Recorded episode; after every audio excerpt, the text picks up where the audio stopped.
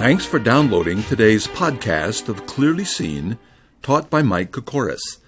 I think you're going to enjoy what Mike has for you today. And if you're ever in the San Fernando Valley area of Los Angeles, we invite you to Lindley Church. Mike would love to meet you personally and answer any questions you have.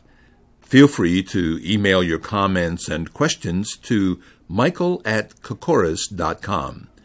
That's michael at C-O-C-O-R-I-S dot com. Now, let's hear from Mike. On more than one occasion, I have listened to someone talk and wasn't exactly sure of their ultimate destination and their reasoning process. And so I've looked at them and said, uh, What are you driving at? What is your conclusion? Well, in a sense, as I read the opening chapters of the book of Romans, there are times when I feel like saying that to the Apostle Paul. Uh, for years now, it's been my privilege to study the Scriptures and to teach them.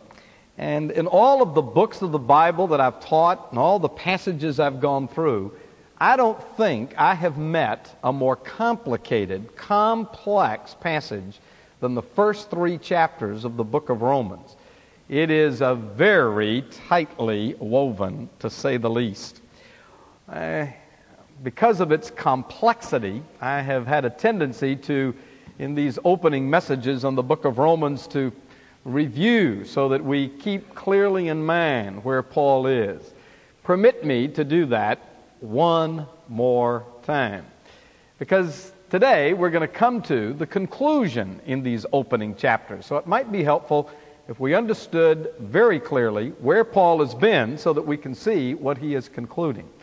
I would remind you then that in chapter 1, beginning at verse 18, he started out saying, The wrath of God is revealed from heaven against all ungodliness and unrighteousness of men who hold the truth in unrighteousness. From that point on, throughout the rest of that chapter, he talks about the fact that all men are sinners, and more important, they are under the wrath of God. All are unrighteous, and all deserve wrath.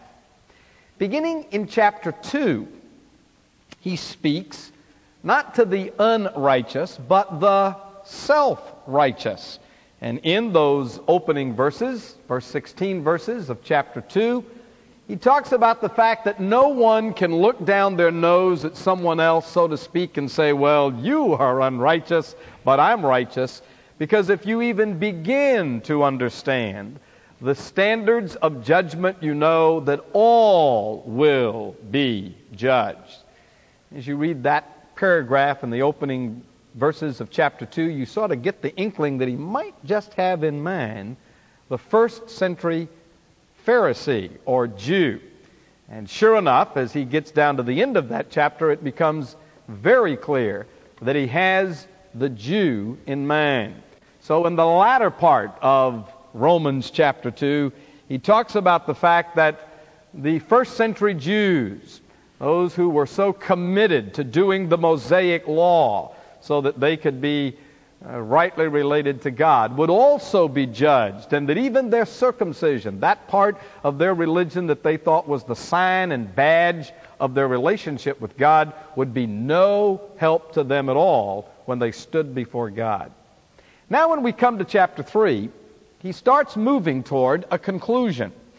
In the opening verses, the first eight verses, he starts out saying, Well, then, you know, to hear you talk, the advantage, the Jews don't have an advantage at all. And he explains that they do have an advantage in that they were given a copy of the Scriptures. They were supposed to, in turn, give it to the rest of the world. But um, in the final analysis, uh, their advantage is no advantage because they didn't take advantage of their advantage. Uh, now, in all of this, you can't help but ask uh, what are you driving at? Uh, what's the conclusion? Well, in Romans chapter 3, 9 through 20, Paul gives in a formal fashion his conclusion. And to put it mildly, it is awesome. Consider with me then Romans chapter 3, beginning with verse 9. Paul says, What then? Are we better than they? Not at all. For we have previously charged both Jews and Greeks that they are all under sin. As it is written, there is none righteous, no, not one. There is none who understands. There is none who seek after God. They're all gone out of the way. They have together become unprofitable. There is none who does good. No, not one. Their throat is an open tomb. Their tongue, with their tongues, they have practiced deceit. The poison of asp is under their lips, whose mouth is full of cursing and bitterness. Their feet are swift to shed blood. Destruction and misery are in their ways, and the way of peace they have not known. There is no fear of God before their eyes. Now we know that whatever the law says, it says to those who are under the law that every mouth may be stopped and all the world may become guilty before God. Therefore, by the deeds of the law, no flesh shall be justified in his sight, for by the law is the knowledge of sin. Paul's conclusion is stated in a general way in verse 9. The proof of that conclusion is given in verses 10 through 18. It is basically a biblical kind of proof. And then in verses 19 and 20, he states the conclusion.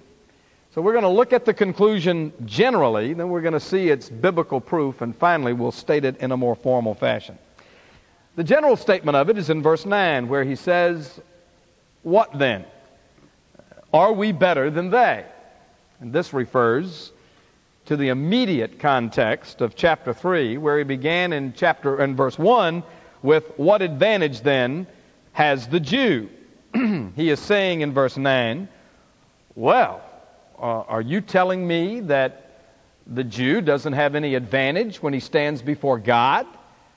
And uh, then he says, Are we better than they? That is, meaning, don't we have an advantage over them? We being the Jews. His response to that is a categorical, absolute negation. He says in verse 9, Not at all. The Jew, even though he was given the Word of God as individuals, when he stands before God, as an individual, I should say, he has no advantage or, at all. And he explains, he says, For we have previously charged both Jews and Greeks that they are under sin. Now, if you've got a pen and you don't mind marking in your Bible, I'd like to suggest you just underscore the little phrase, they are all under sin. Notice he doesn't say they are in sin or they have all sinned, all of which is true. But in this passage, the conclusion is they are all under sin. Now, what does he mean by that? Well, he says in verse 9 that he has previously charged, meaning in this book, he has previously charged that both Jews and Greeks are under sin. Uh, the Greeks or the Gentiles he spoke of in chapter 1, verses 18 through 32, and perhaps even in chapter 2, verses 1 to 16. The Jews he spoke of uh, probably had them in the back of his mind in that opening paragraph of chapter 2 in verses 1 to 16, but very clearly by 217 he explicitly refers to the Jew and does so down through verse 8. So he is saying, Everything I have said, eh, you cannot study the book of Romans without coming to the conclusion that he has spoken to the Gentiles and then to the Jews. Some want to argue about where exactly to divide it, but in chapter 1, verses 18, 18 through 3 8, he is clearly, wherever you divide it, has spoken to the Greeks and the Jews, and what he has said in that section is all are under sin.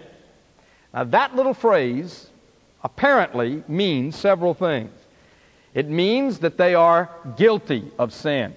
Being under sin, I am guilty of sin. Perhaps there is the idea of being under the power and sway of sin. And perhaps there is also included in that little phrase the idea that I am exposed to judgment and condemnation. So the general statement in Romans 3 of his conclusion is that all men, however you divide them, Jew or Gentile, rich or poor, bond or free, male or female, all human beings are under sin.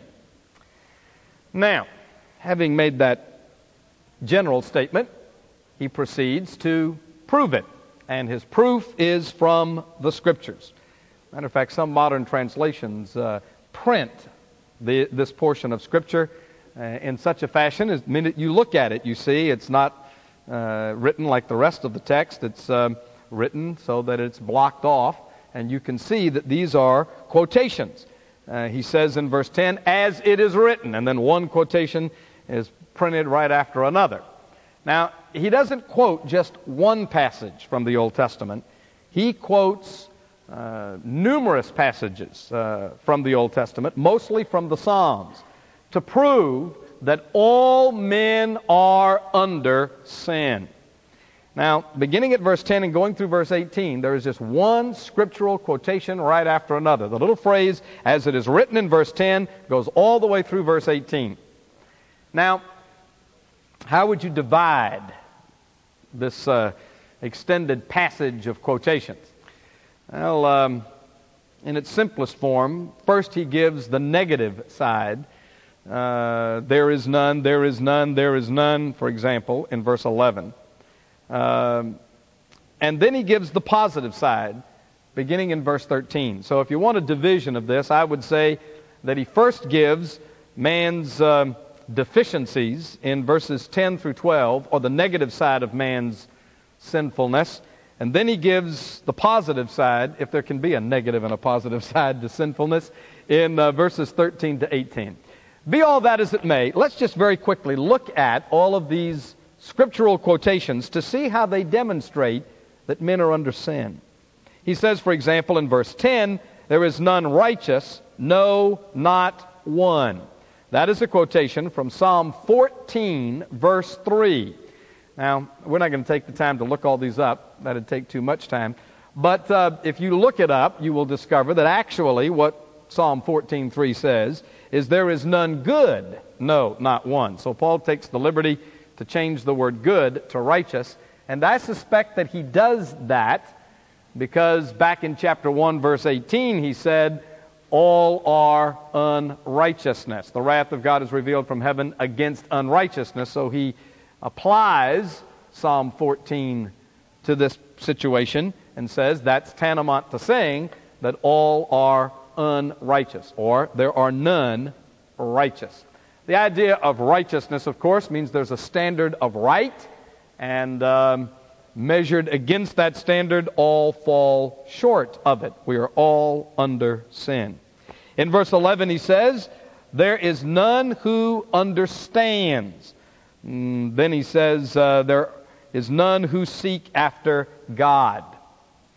That is a quotation from Psalm 14, verses 2 and 3. It is simply describing the fact that no man understands the Word of God and no man seeks the will of God. The New Testament expression of that is in 2 Corinthians chapter 2 verse 14. The natural man does not understand the things of God. They are spiritually discerned. Neither can he know them they are foolishness unto him, Paul says in that passage. So it's not that he doesn't know them, it's that he can't know them. No man, unaided by the Spirit of God, can understand the Word of God. Now, that doesn't mean that men aren't religious. They are incurably religious. It's just that they are willing to settle and be satisfied with externals in religion. That they really do not want the truth. I recently was talking to a seminary professor, and uh, he'd come to speak to our college uh, crowd. And before he went on the retreat, we chatted together. And in the course of the conversation, he said to me, People don't want truth, they want answers. well, I just automatically assumed that the answer I wanted was the truth. But you know what? He's dead right. People don't want truth as much as they just want an answer. So they don't seek God, they seek an answer that will uh, satisfy them or at least justify them in their sin. So Paul says the condition of men spiritually is they do not understand, meaning the Word of God, and they don't seek the will of God. Then he says in verse 12, they have all gone out of the way. They have become unprofitable. There is none who does good, no, not one. Again, this is a quotation from Psalm 14. Psalm 14 in the Hebrew text says that they are unprofitable, and that Hebrew word in Psalm 14 uh, was used of uh, something being sour, like milk. And sour milk is unfit, it is unusable, it is unprofitable. And that is precisely what he is saying here. They've gone out of the way. That is, they haven't gone in God's way. Isaiah would said, each one has turned to his own way. They have become unprofitable because they haven't followed the way of God. They are unuseful, they are unprofitable, they are unfit for Him. So there's none good, no, not one. They're like cankered, soured milk as far as the service of God is concerned. The word that's translated good in verse 12 could be translated kind. They are not kind. Now, you will object that there are unregenerate people who do kind things. And that's conceded. I grant that. But Paul is talking about their basic nature. The simple truth is that if you know human nature at all, you know that people will do kind things because it makes them look good or it's to their advantage. But if it comes down to a choice between their selfishness and kindness, they will most of the time choose the unkindness and they will go the selfish route. So Paul says there's none good, and perhaps he means to say that ultimately there are none who are kind. Now, uh, all those are negative statements, one way or another. There is none, there is none, there is none, there is none. Four times he says that in a negative way in those verses. Beginning in verse 13, he states the case positively, and more interestingly, he starts down the human anatomy. And like a doctor, he examines the patient from a spiritual point of view and looks at the throat, the tongue, the lips, the mouth, and the feet, and ultimately he looks you in the eyes and comes to the same conclusion that man is under sin. For example, he says their throat is an open tomb and their, with their tongues they have practiced deceit. Now, this again is a quotation. We're back to as it is written in verse 10. This time it's a quotation from Psalm 5, verse 9. This is a comment by David in describing his enemies. They lied against him. And so he says, Their throat is an open tomb, and with their tongues they have practiced deceit. What a vivid, vivid picture. Now, uh, what we do in modern times, if you'll pardon the exposure, is we don't like to look at death. So we embalm the corpse, we put it in a lovely casket, uh, we take it out to the cemetery, and we camouflage the ugliness and the stench, frankly, and uh, we uh, plant flowers and grass, and we cover over uh, the site of physical death. Now, Paul is saying in this passage God looks past the cosmetics and sees what is really there, and it is a stench. So he views the throat as an open tomb. Now, uh, we don't like for people to see what's behind the stone in front of the tomb. So, with our tongue, we practice deceit.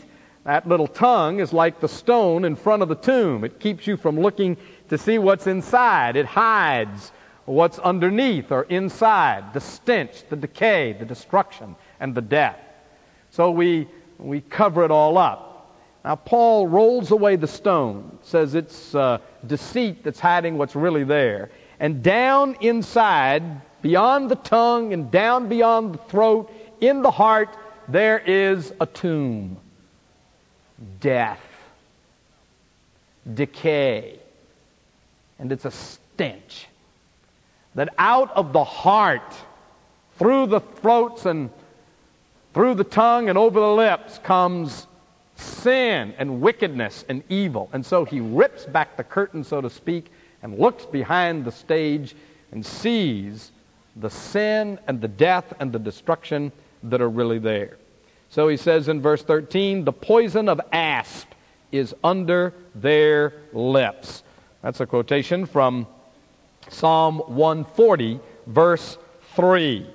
The lips of this person would perhaps be more accurately described as the fangs of a snake, that with lips we kill people, so that the poison of asp or a snake or a serpent is under their lips. Then he says in verse 14, whose mouth is full of cursing and bitterness. Now he's gone from the tongue and the throat and the lips to the, just the mouth generally. This time he quotes from Psalm 10, verse 7. Instead of blessing coming out of the mouth, there is cursing. Instead of love proceeding out of the mouth, there is bitterness. All those things are in the heart, and they come up through the throat and out of the mouth. So that in verses 13 and 14, he is describing our speech, our mouth, what we say. What a man says is quickly transferred into what he does. So in verses 15 through 18, he talks about a man's deeds. He says in verse 15, let's drop to the feet and look at his actions. Their feet are swift to shed blood. That's a quotation, but this time not from the Psalms. It is from Isaiah 59, verses 7 and 8. It is an abridgment of those passages. He says, Their feet are swift to shed blood. Man is given to violence, so that destruction and misery are in their way. They shed blood and as a result, other people shed tears. Their feet is swift to destroy, and consequently, destruction, verse 16, is in their way. Now, not everybody may practice that overtly, not everybody goes and kills other people. But this much is certain, verse 17 the way of peace they have not known. There is no fear of God before their eyes.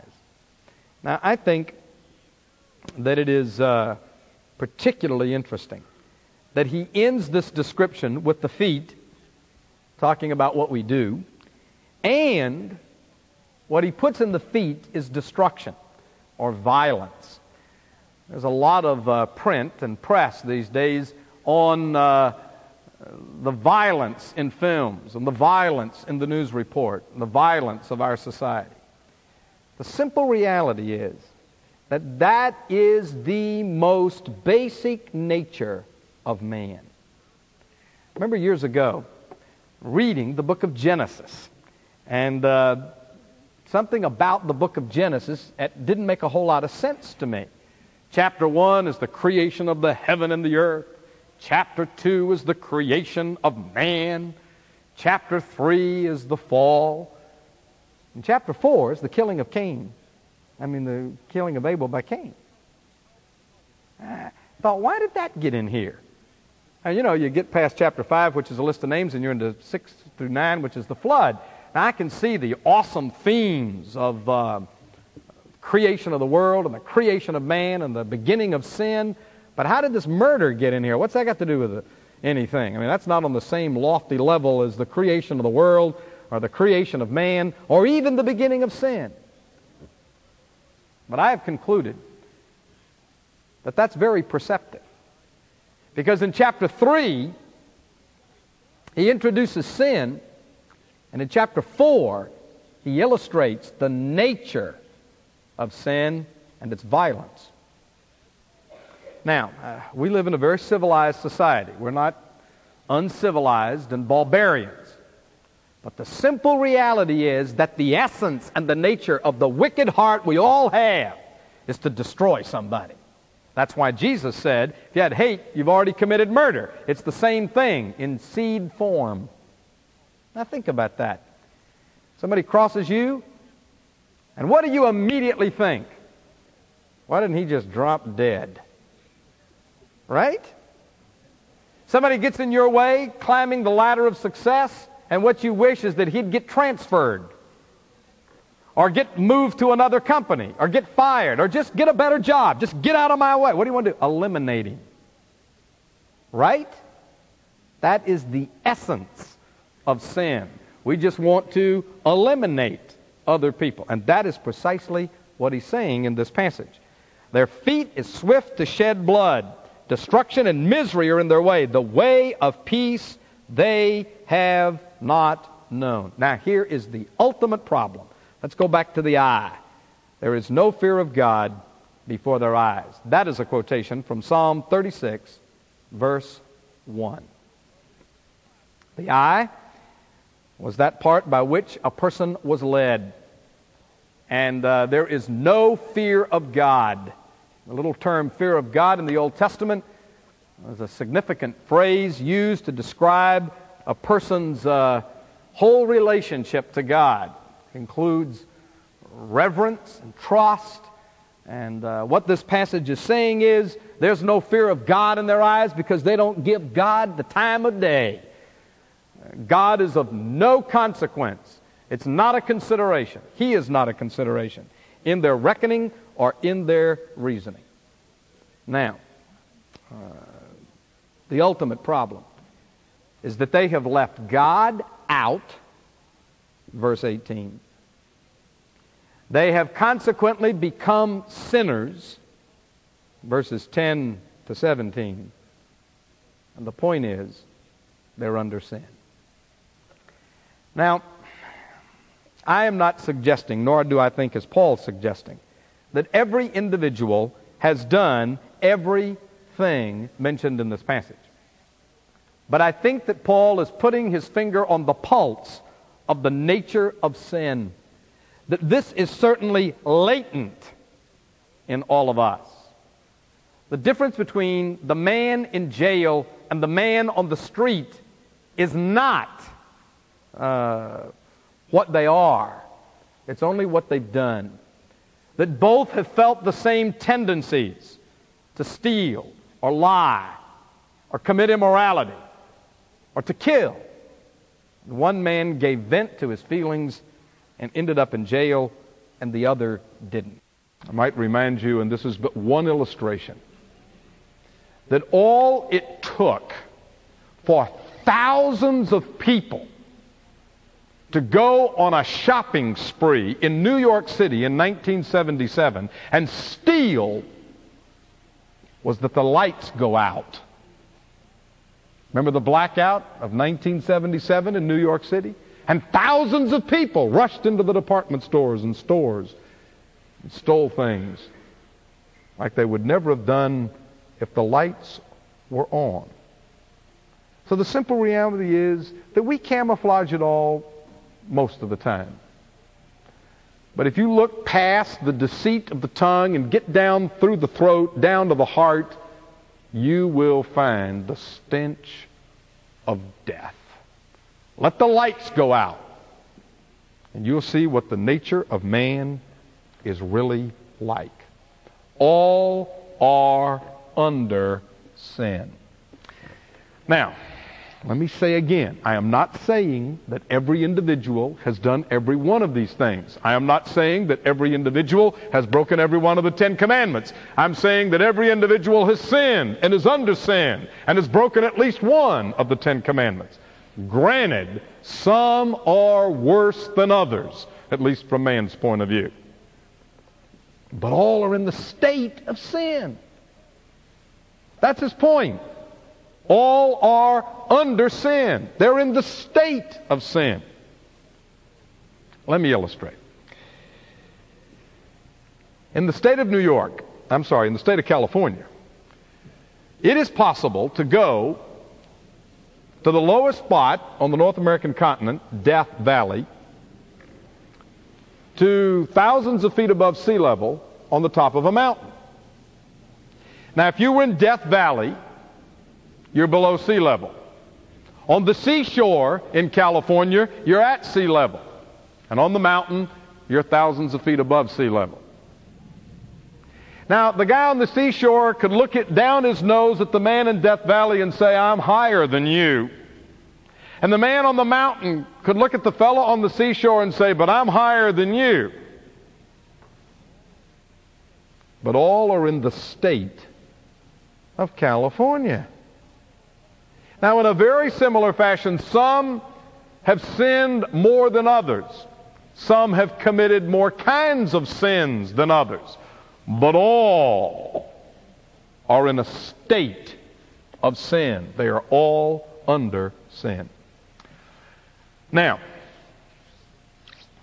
I entitled this The Awesome Conclusion, and I haven't given it to you yet.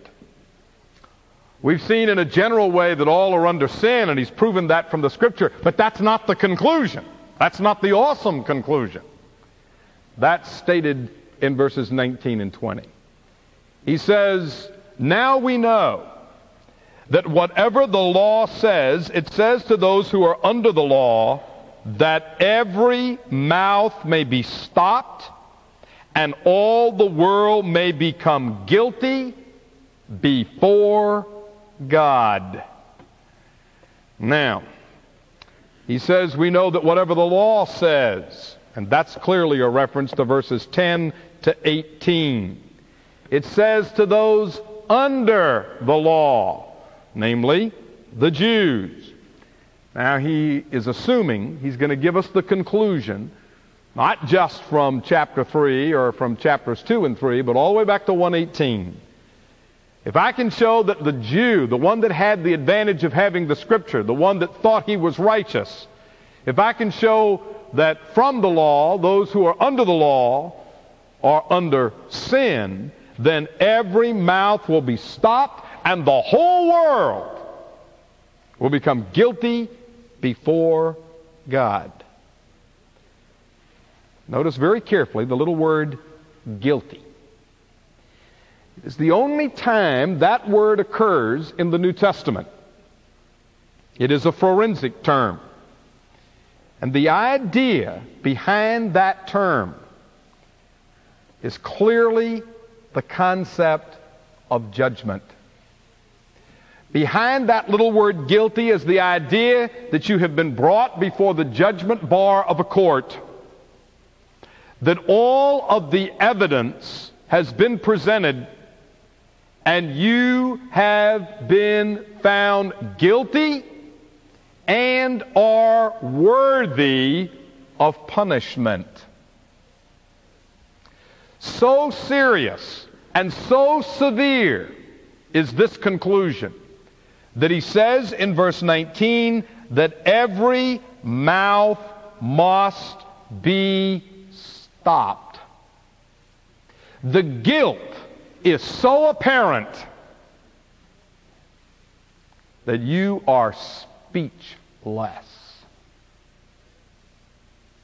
The picture is of a man standing before God, the judgment of God. And perhaps he is trying to practice in heaven what he practiced on earth, namely the deceit mentioned in this list. And all of a sudden, someone has arrived, like they do on the 11 o'clock news, film at 11. And on this film, they've caught him in the act. And that has been played before the court. And there he is on the screen, guilty of just what he's been charged with, and he's dumbfounded. He's guilty. That is the awesome conclusion. It's not just that men are sinful. We knew that. It's not even just that they were under sin. It's that as they stand before God, they're guilty and they don't have a thing to say. The awesome conclusion has to do with judgment, not just sin. Now, there's more, as if that isn't bad enough. He says, verse 20, therefore, by the deeds of the law, no flesh shall be justified in his sight. Now, in order to understand his point in verse 20, you have to go back to verse 19. He said in verse 19, We know that whatever the law says, it says to those under the law. So he has used the law to prove what? Our sinfulness, our guilt. Therefore, if it is the law that proves we are guilty, the conclusion is, by the deeds of the law shall no flesh be justified. You cannot be justified by the deeds of the law. Well, then why was the law given? Well, he says, the latter part of verse 20, for by the law is the knowledge of sin. Now, put these two things together. The law only was put there for to teach us that we're sinners, not so we could be justified. But now put these two things together. I, the man is standing before God. He's caught red handed, so to speak. He's guilty. His mouth is stopped. And to make it all even worse, there's nothing he can do to be justified.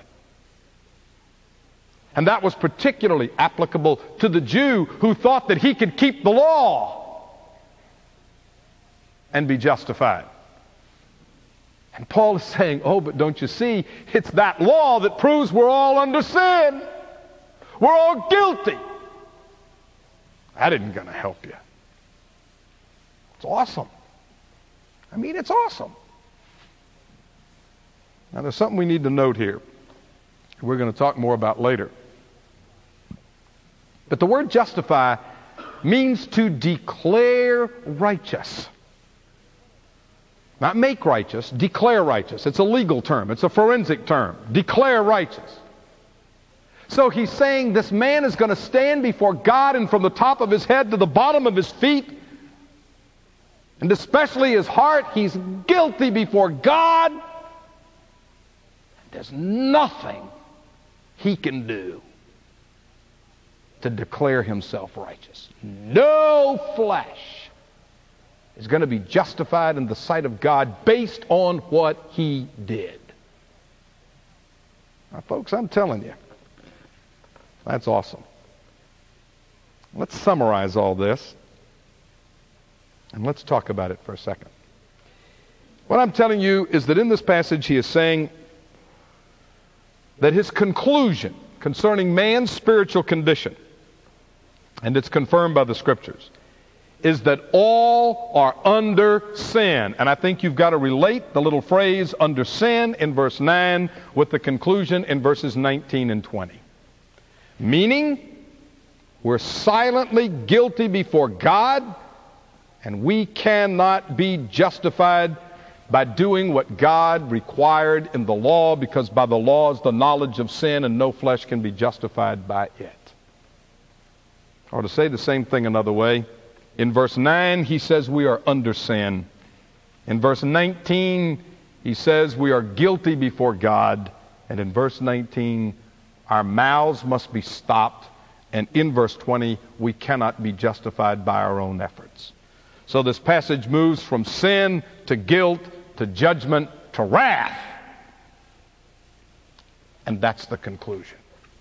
Back in chapter 1, verse 18, he said, The wrath of God is revealed from heaven against all ungodliness and unrighteousness of men. And in chapter 2, he talked about the fact that we would be judged by the law of God based on our works. And by that standard, nobody will be justified before God.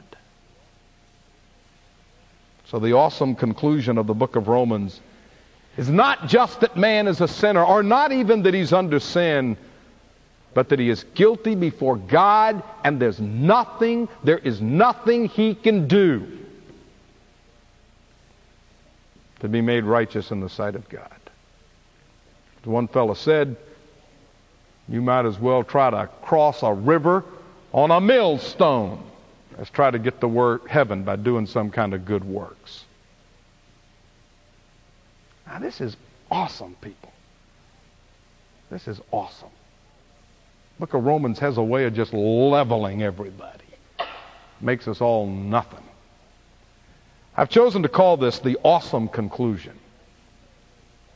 You look up the word awesome in the dictionary, you'll discover that it means fear, terror, what I'm telling you is the dreadful, terrifying conclusion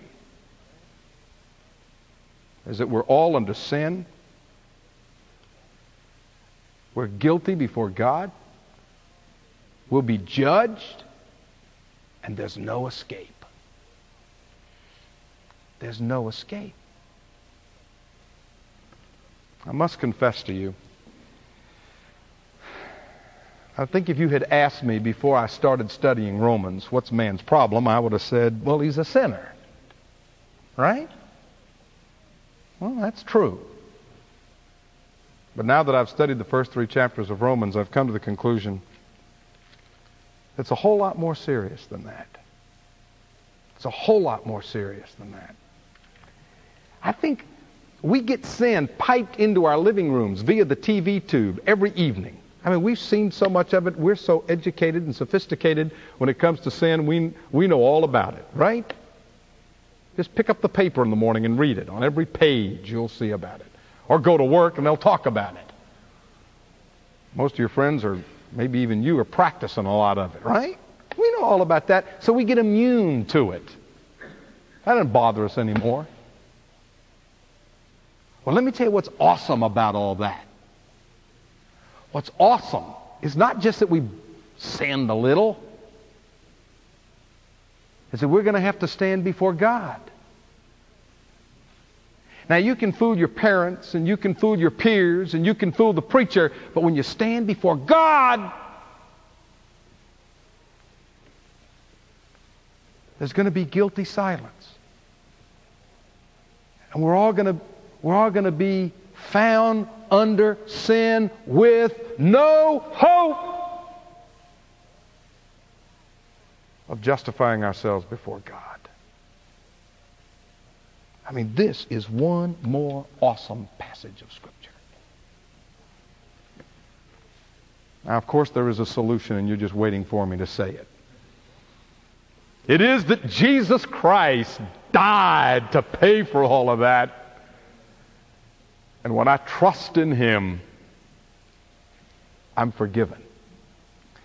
And I not only will make it through the judgment, I won't even be at that judgment. I'll be with Him.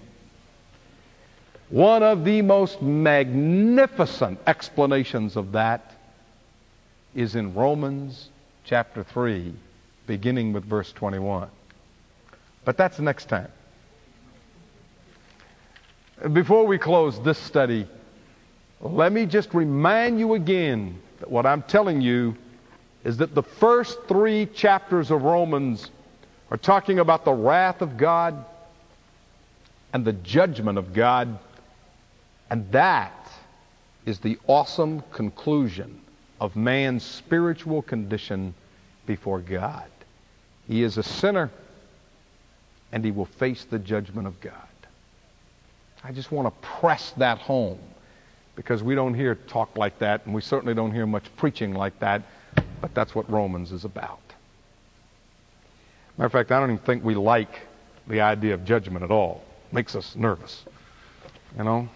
Talk about something else. Talk about love, not justice. So we push it out of our thinking. Or worse yet, we deny it. So I just want you to know God will judge.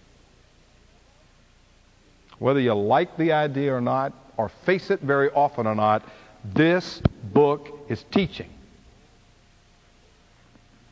that all men are going to stand before God and they'll be found without excuse. Is that what this book is teaching? It really is.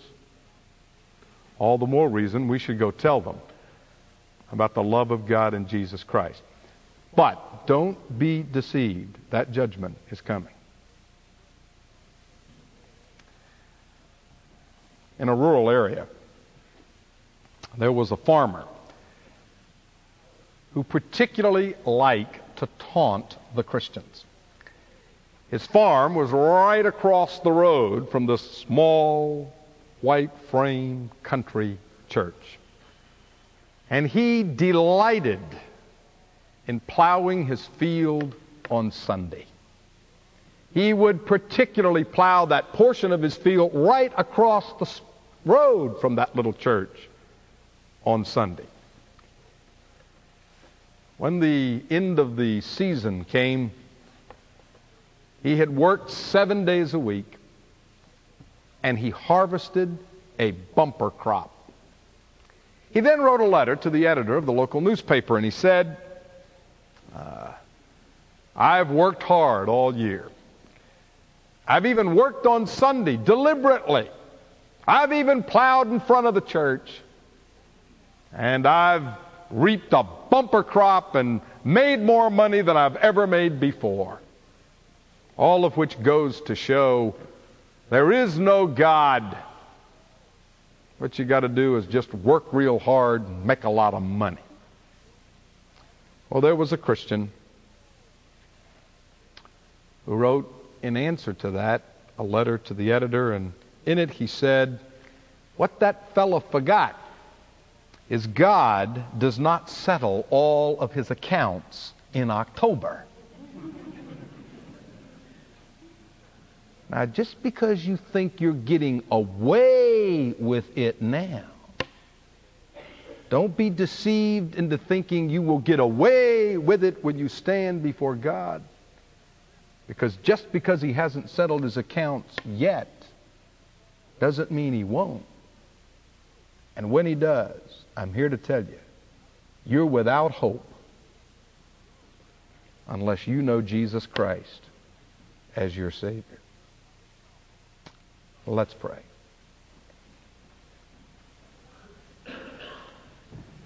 Father, most of us listening to this message are well aware that we're sinners. Being reminded that there's a judgment makes us even more grateful that your Son has borne our punishment on the tree and delivered us from that judgment. Thank you. Father, bring to our minds, our hearts, the realities, the spiritual realities